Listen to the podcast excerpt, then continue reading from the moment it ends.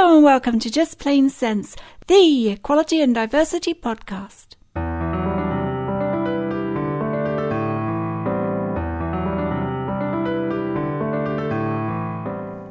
I'm Christine Burns, and in this episode, my guest, Dr. Stuart Lorimer, is one of the psychiatrists who make up the consulting team at Britain's largest clinic working with people who need help with their gender identity issues. Before we start, I want to explain that this could never be an official interview about the Charing Cross Gender Identity Clinic where Stuart works. If I wanted one of those, then I'd have ended up speaking to a press officer, and that would be incredibly dull and formal. No, this was intended to be an altogether more personal interview, a chance to talk to someone I already know quite well as a friend about his experiences and thoughts on a much maligned corner of medicine. It's intriguing enough why people specialise in psychiatry, let alone a niche which even some psychiatrists sneer at. So the obvious place to start our interview was to ask Stuart how he came to be where he is. Well, I suppose first off, I should go with what interested me in medicine as a career. Um, you hear about people who sort of have wanted to be a doctor since they were fetal. Uh, I'm not one of those. I was sort of a bit directionless when I sat my, my Highers, which are the sort of um, uh, Scottish equivalents, and um, I had the grades, and I quite liked biology, um, biology and English, and uh, I I went into medicine, and um, I found that I quite liked it. But when we first started learning psychiatry, I think that was the first time I thought, this is for me. This is something that I really like it's something I'm good at. There was just something uh, attractive about the amount of time that you had to, to sit with people and, and sort of get under the skin and find out what made them tick. And what was it that drew you in particular to be interested in gender identity issues and trans people? Um, I suppose there's there's two answers to this really. One is that I came down to London to do my specialist registrar, my pre-consultant training, in 2001 and one of the, the features of uh, SPR training is that you have an afternoon, um, one session a week to do whatever you like, just to study whatever you like. And I was I was certain that I wanted to do something that I was genuinely interested in that you could only do in London. Um, I had, as a general adult psychiatrist in a community mental health team, um, assessed several trans women for going to, to Charing Cross and um, I thought they were nice. Um, I wonder what happens at Charing Cross. So it was curiosity, really. I phoned them up out of the blue. I spoke to uh, Dr. James Barrett, who was very happy to have me along there. So I went along and I started sitting in on uh, sessions with various of the, uh, the, the psychiatrists there. I just found I liked it. I wanted to do more of it. So I gradually started seeing my own patient group and. Um, the rest is history. Were you aware of the, the, the clinic's reputation at that time? Naively, no. I think when I assessed these, uh, and I think there were there were probably about three trans women I saw in total who were then being referred on to, to Charing Cross. Um, I think one of them said, one of them sort of expressed some sort of apprehension, which I, I didn't really think any more of. I thought, well, I would be apprehensive if I were following this route.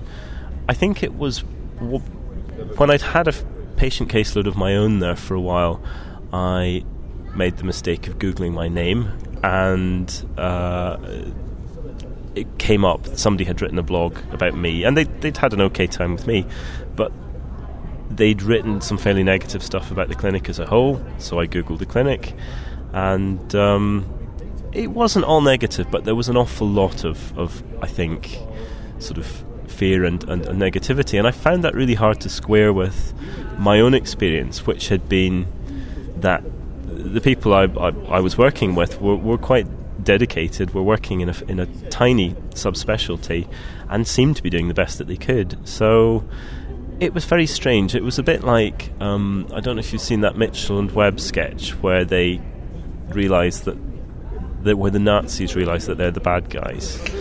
Um, that sounds a really bad analogy, but I did I did suddenly think, am I working on the Death Star? am I on the wrong side? Um, and I think it took me quite a while to work out the, the public, the, the, sort of public um, perception. And I mean, there may be listeners who aren't aware of the long history of Charing Cross because it's been running several decades. Um, do you know how and when it started up and who created the clinic? Um, I've just been talking about this in a presentation this afternoon. It started up in uh, 1966. I think that was John Randell at the time. Um, so yes, it's been going a long time, longer than me. Um, just, and I don't want to sort of linger on the, the, the criticisms t- too long. We'll come on to the positive stuff in a moment. But many criticisms have been levelled at the, the clinic over the years. Um, so, what do you think are the main complaints that people have raised? And then perhaps we can go on to talk about you know, how you, you address those. Um, okay, I think it was seen as being fairly inflexible. I and this this is actually something I remember. I remember the interview with Julia Grant mm-hmm. um, on the uh, was it called George to Julia the documentary? Um, I think the documentary was called A Change of Sex. It was 1981, okay. wasn't it? Yes, and, and uh, when I was 11, I remember being quite fascinated by this, and um, particularly remember the doctor's attitude being very sort of paternalistic, and um, I think that's cast quite a long shadow. And I think a lot of the criticism is of, um, or what at that time was of paternalism. Um, of, a, of, a, particularly sort of old school branch of medicine um, and a kind of inflexibility. I, I, think there were also complaints of um, people being turned away for, for turning up late. Um, there was the issue of you have to wear a skirt, you have to conform to a, a cliched or stereotypical view of femininity. And as I say, I found this quite hard to square with what I was doing at that point and, and what my colleagues seemed to be doing. So you're saying all, all those kind of examples that you, you've listed are, are things of the past? I think they are. Um, I cannot say for sure that these were all in the past because obviously I saw the John Randell interview mm. um, with with Julia Grant, and that is is sort of very much you know you being a naughty girl. Um, and that tone, I think, was very unfortunate. I well, he discharged her, didn't he? I think he did. I felt slightly sorry for him on one level because I think he was ambushed by the presence of television cameras, but it was, it, as I say, it cast a long shadow. Um, I do think that is of the past. I can understand that it remains in people's memories. Okay, so let's let's move into the present then. Sa- sell us the modern day Charing Cross. What can people expect when they when they when they come, come to your clinic? I I think people can expect to to find a flexible service, a welcoming service, a user friendly service. Um, I think a certain amount of difference is the fact that um, we're just nicer to people. Um, I get the impression that there was an awful lot of stick and not much carrot in the past, and I think things have changed in that. Um, perhaps it's to do with training at a different uh, training in medicine at a different time, but I think there's a more um, patient-centered approach. Unfortunately, I'm, I'm still not still too old school to say client-centered approach. I haven't quite evolved into that, but I think there's a patient-centered approach, and I think we I think we take much more account of individuals, and I think I certainly compared with accounts of the past, it seems much more tailored to, to, to people, individual people. Have you seen a, dro- a drop in the number of complaints? Yes. Um, as I was saying in the presentation this afternoon, I think uh, a large amount of that is due to um, administration changes. I think, for example, when the change in the appointment system was made, that, that made a big difference. Um, appointments being given out uh, at the end of, of seeing the doctor rather than the sort of angst with missed letters in the past. Um, I think there have been other changes like uh, the fact that the amount of time having lived in role before coming to the clinic was taken into account. I think that happened just shortly before I joined, and I think that obviously led to people being a bit happier. Um, I think there's not the same, there isn't the same sort of perception that you're time living as the gender in which you see yourself began at the doors of the clinic. I think we take account of the fact that people have lives outside, and I think that's led to, to people being generally happier with the service. Now, just to change the subject, as, you know, that there's there's long been fierce international debate over whether gender variance should be should even have a mental illness label or even a medical label at all. What's your view on that? Um, well, I suppose the slidey answer is that um, gender variance uh, isn't any kind of um, medical term. Gender variance to me just seems to be um, a variant in, in gender as um, variant in sexuality. Um, and one wouldn't consider a homosexual or bisexual person to be um, uh, disordered. I think that's probably not what you're asking me, though, is it? No, I mean you're, you're aware that there is this contention over the fact that the, the, the, the condition is listed in the or one of the conditions that's part, that's part of the spectrum is listed in the, the, the, American Diagnostic and Statistical Manual and the International Classification of Diseases. And stigma goes with any form of mental illness classification, and I think that gives a gives a lot of a lot of issues.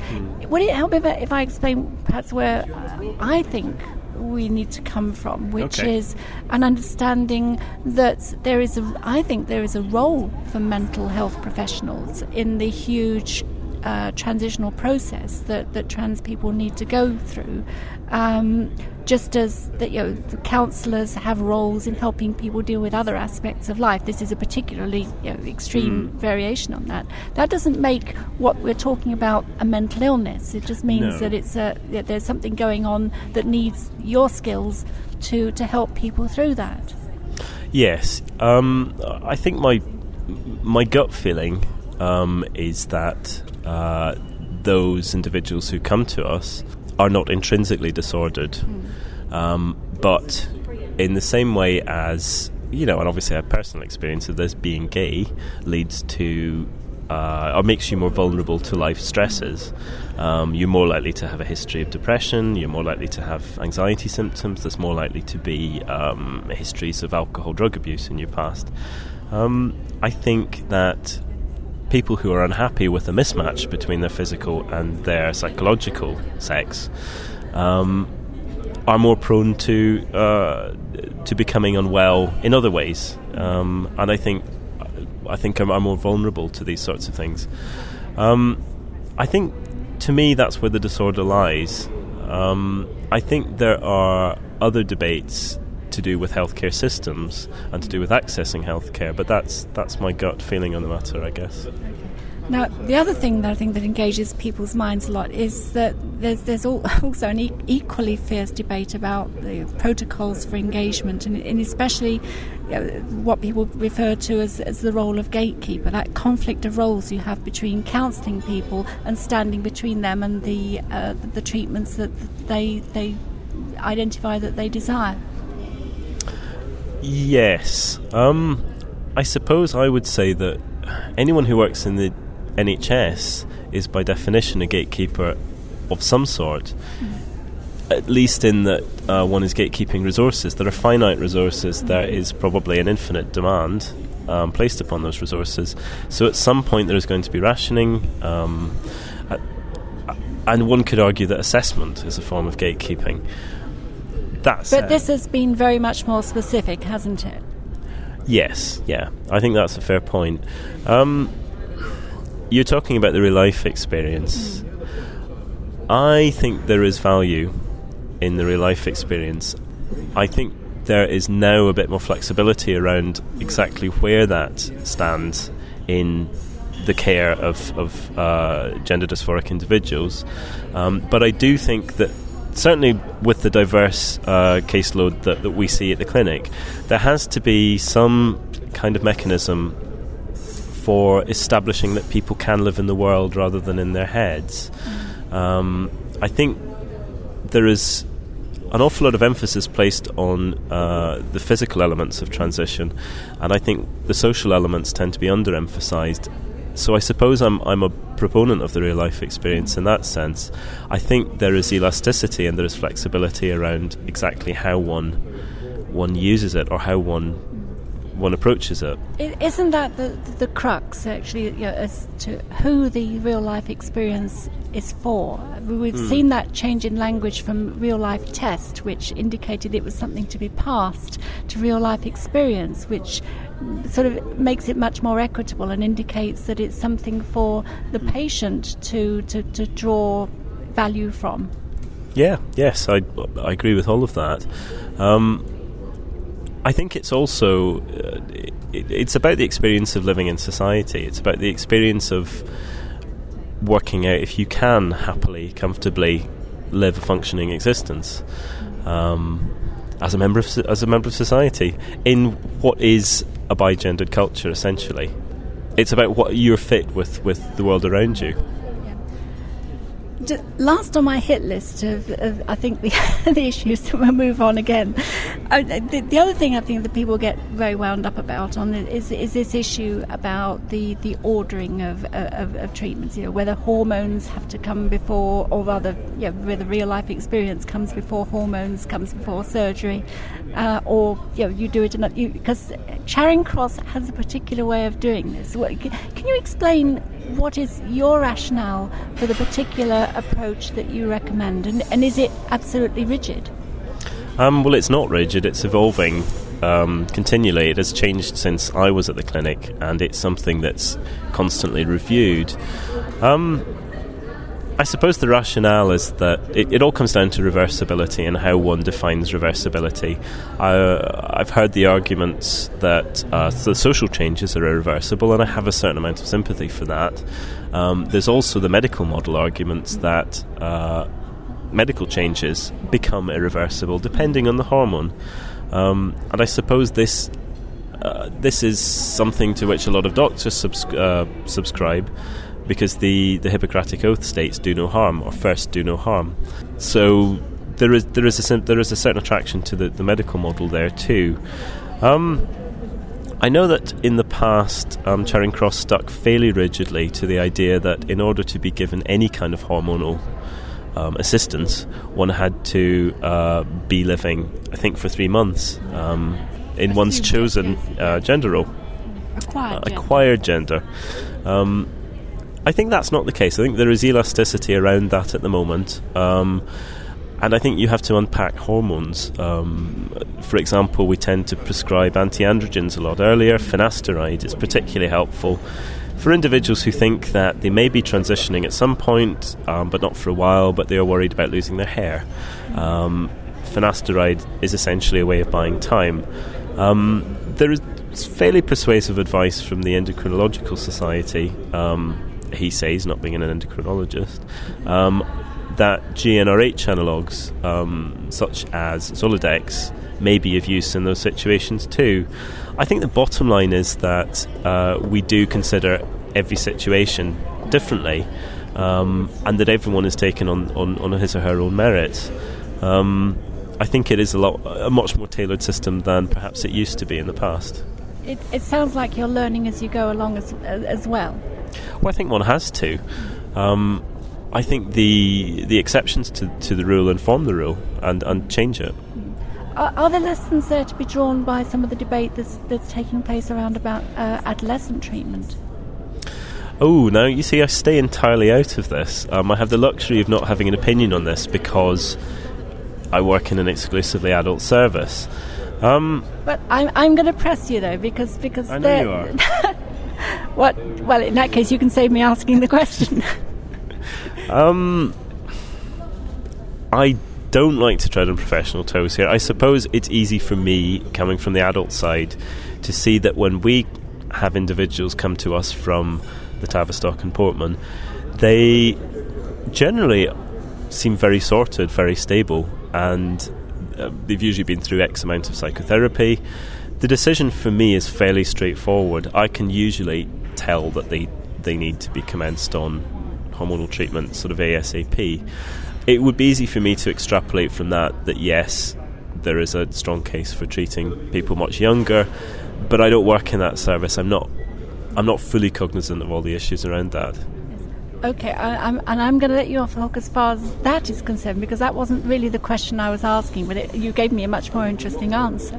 Um, the question I think was really about the idea that uh, a, a, logical, and you touched upon it before, a logical part of, of treatment perhaps isn't to charge headlong necessarily into hormones, but actually to examine uh, the use of an, uh, anti androgens or, or hormone blockers, which you know, in some sense, you know, deliver the thing that the patient is actually looking for, and and can potentially be diagnostic as well, without actually that that loaded argument yes, about them being yeah. irreversible. Yes, I think uh, I wouldn't get into that whole issue of um, diagnostic trials of hormones because I think it's incredibly problematic to claim that uh, um, uh, responding or not responding to a particular medication is diagnostic of a particular um, condition. But um, uh, but but yes, I think um, you can probably make more of a case in that regard for something uh, a GnRH analog such as um, Zoladex that reverses. Um, or that, that effectively gets gets rid of testosterone, and I'm thinking particularly of male to female transitioners, um, because as we uh, as our endocrinologist Dr. Seal would tell you, um, estrogen is euphoric. Um, and I think that's a confounder. Estrogen tends to improve a whole load of conditions. Um, people quite like estrogen. It works well in uh, anxiety as a really, really novel treatment for um, depression. Um, but my point is that I think there are, there are problems with saying that if someone doesn't like estrogen, then they are not transsexual. Um, I think it's probably a more telling aspect of the assessment if someone goes on a GnRH analog um, and doesn't like it. Let's let's move on. Let's. back to back to you. Now, since you were appointed as a consultant, one of the things you've been tasked to do personally has been to talk to stakeholders, you know, the patient groups, and to build better relationships for the service. So, how's that going? I think it's going well. Um, there certainly seems to be incredibly good feedback. People seem hugely appreciative, and I think there has been really a great hunger for that among the trans community. That was certainly the impression that uh, I got at the uh, Greater London Authority panel. Was it two years ago? Three years ago? Um, which was my, my first real experience of exposure to the, uh, the, the trans community, and I was absolutely terrified. Um, I thought I would be taken to pieces. Um, I was gently taken to pieces, but the overwhelming impression I got was that people were just incredibly grateful that the clinic had a presence and seemed to be reaching out. Um, and I think if that's a mistake of the past. I think it's been that actually we do a fairly good job in a lot of areas, um, but we're not very good at communicating that to people, and I think we've been seen as remote and distant. Um, I think since that distance has been closed a little with the presentations that I and Dr. Seal have been giving to um, uh, to trans groups. Uh, we, have just got incredibly good feedback. It's, it seems overwhelmingly positive, and we're happy that we started to do this. Now, some of the things that people ask for, of course, are not necessarily the things that you can control because the things that people experience as part of the overall treatment may be the, the, the, the policies of their, their primary care trust, uh, the, the funding that's available. So, do you, what, what do you think are the biggest barriers that you face? Um, I'm going to be incredibly, I'm saying incredibly too much, aren't I? I'm going to be very unpopular, potentially with my colleagues for saying this, but my medical colleagues are probably the biggest impediment. I think in the past there was a neg- there was a fairly negative response from patient groups, but by far the, the most difficult um, obstructive phenomenon that we face as a clinic, really, not just me, um, is I think the attitude that, that comes from our medical colleagues, um, GPs, other psychiatrists. I'm sure you're aware of the, uh, the, the study of a thousand doctors that mm. showed that 84% feel that gender services are not somehow not legitimate within the NHS, shouldn't be treated. Um, lifestyle choice. Um, you know, a lot of these arguments I'm fairly familiar with. Um, so that's really what we're up against. I think I occasionally still have patients who I get quite frustrated with, but I get a lot more frustrated with uh, GPs who refuse to prescribe because they haven't had the experience. And I think, well, you you gain experience by working in a supervised way. Um, from PCTs who seem ignorant or at worst obstructive of, of guidelines. Um, I think there is this general attitude amongst um, uh, amongst my medical colleagues that this is somehow seen as as, as something that, that, that's not legitimate, that's not deserved, that shouldn't be in the NHS, um, and that that's the biggest obstacle as I see it. But do you think that that image of uh, of trans people and you know, transsexuality and gender issues is changing among health professionals? Because uh, otherwise, it sounds a pretty uh, dismal picture. Um, I hope so. Um, I really do hope so. I think the uh, legal battles that have been fought and won have helped to a huge extent.